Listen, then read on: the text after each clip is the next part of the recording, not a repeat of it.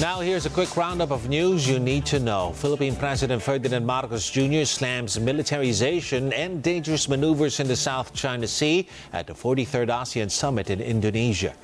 The Philippine government targeting to distribute aid to rice retailers affected by the price cap this week.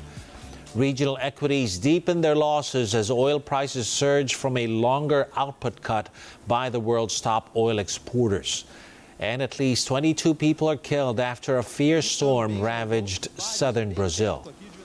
Those are the headlines. Keep it here on ANC.